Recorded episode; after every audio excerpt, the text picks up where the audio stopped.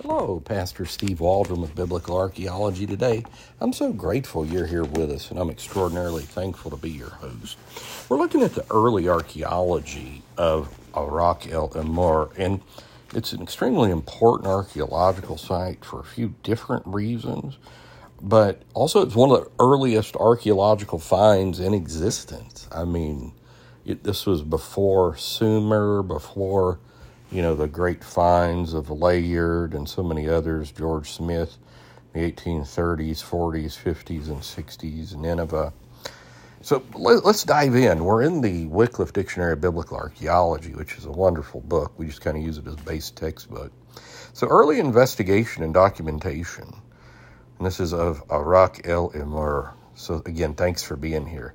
The discovery of Araq el-Emir in modern times dates to 1817 I mean, you're talking the times of Champollion and, and these things. Um, the uh, great uh, Darius translations and all this. Uh, when C.L. Irby and James Mangles visited there. It was also visited by C.R. Conder about the end of the 19th century.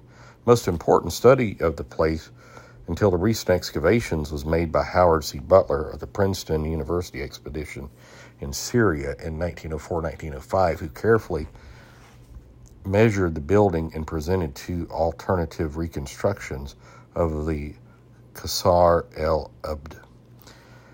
And so, fascinatingly enough, like the University of Pennsylvania was huge in early biblical archaeology, as was Princeton. Princeton was basically a biblical college at this time with B.B. Warfield and this type of thing, as far as their theology department. Significant documentation is found in Josephus Antiquities 12, 228, 234, where the place is described with considerable accuracy. So this helps us see that Josephus did have some accuracy.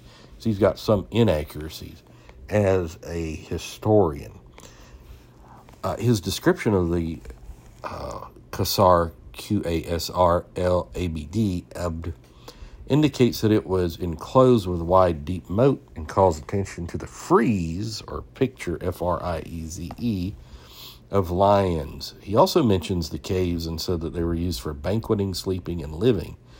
The defensibility of the caves is noted. He writes concerning the builder, the entrances of the caves he made narrower so that only one person, no more, can enter at one time.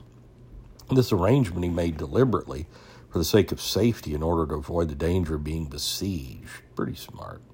Other documentation is found in the Zenon papyri, but this will be discussed below. It says excavation.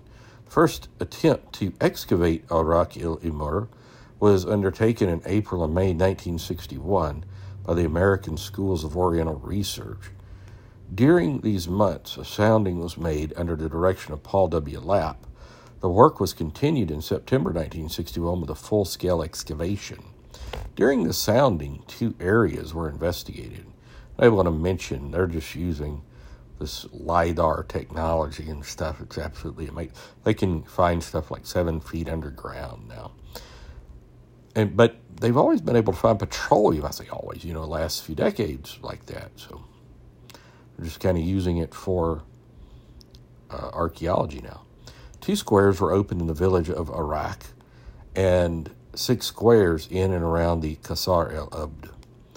The two areas in at Araq, not uh, Iraq, but Araq, revealed four strata of occupation and the two or more meters of debris overlaying bedrock. The pottery from these squares came chiefly from the period 100 BC to 200 AD. There's also some fragments of Iron Age 1, 11th, 10th century BC pottery described in stratum 4.